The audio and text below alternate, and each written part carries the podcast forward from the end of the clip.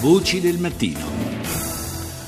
Aumenta il consumo di alcuni farmaci, ma spesso gli italiani li usano male. L'istantanea che emerge dal rapporto OSMED dell'Agenzia Italiana del Farmaco AIFA relativo all'uso dei farmaci nei primi mesi del 2014. Pierluigi Russo è direttore del centro studi dell'AIFA. Rita Pedizzi lo ha intervistato l'incremento del consumo dei medicinali nella nostra popolazione almeno in parte è giustificato dall'incremento della fascia di popolazione anziana. Considerate che la percentuale di persone oltre i 65 anni che ha l'Italia è destinata a diventare nei, nei, nei prossimi anni una delle più alte al mondo. Questo incide? Porta con sé ovviamente anche un conseguente incremento dei medicinali perché la popolazione anziana è più esposta all'uso dei medicinali. Quali sono i medicinali più usati? L'incremento certamente storico che si è registrato in particolar modo con l'inizio del 2014, per la prima volta il, la prima categoria di farmaci è diventata e rappresentata dai farmaci oncologici, quindi i farmaci oncologici in termini di spesa hanno superato i farmaci cardiovascolari, ovviamente in termini di spesa perché in termini di consumi è chiaro che i farmaci cardiovascolari sono medicinali che vengono più diffusamente impiegati nella popolazione. I farmaci oncologici però certamente hanno accolto negli ultimi anni medicinali molto importanti sul piano terapeutico e con costi che come sappiamo sono anche molto alti. Perché c'è un aumento dei farmaci oncologici? C'è un aumento mh, probabilmente delle strategie terapeutiche che eh, sono state in qualche anche il progresso scientifico e tecnologico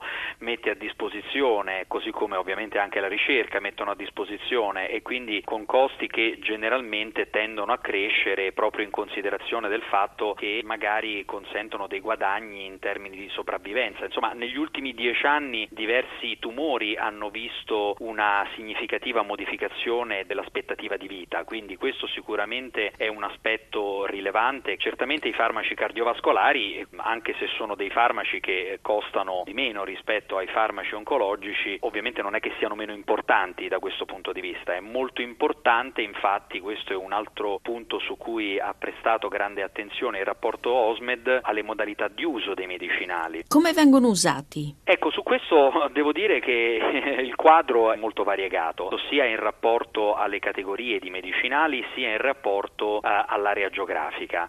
Certamente la valutazione dell'appropriatezza, ovvero sia del modo corretto di utilizzo dei medicinali nella quotidianità del paziente che assume ogni giorno le pillole è molto dipendente da uh, come il medico comunica le terapie e soprattutto è molto dipendente anche dal tipo di medicinale. Per esempio noi in Italia siamo da questo punto di vista eh, degli accaniti consumatori di eh, farmaci protettori dello stomaco, i famosi gastroprotettori, insomma ce ne stanno di tutti i tipi e alcuni di questi anche con pubblicità. Certamente il grado di appropriatezza d'uso di questi medicinali sta addirittura peggiorando rispetto alle indicazioni regolatorie dell'agenzia che coincidono poi essenzialmente con eh, l'efficacia che uno si attende da questi medicinali. Quindi si comprano farmaci senza consultare i medici? Questa è una, è una realtà che è destinata probabilmente anche a crescere, nel senso che ovviamente oggi il paziente va dal medico, il medico usa una parola strana, un linguaggio tecnico, cinque minuti dopo apre lo smartphone e controlla su internet o cerca di interpretare su internet il significato di quella parola, oppure eh, cerca direttamente su internet quella che è la terapia, magari mettendo il nome di una diagnosi che gli è stata attribuita. Questo molto spesso può portare ovviamente anche a delle malinterpretazioni da parte del paziente. C'è una suddivisione geografica nell'uso dei farmaci? Al di là delle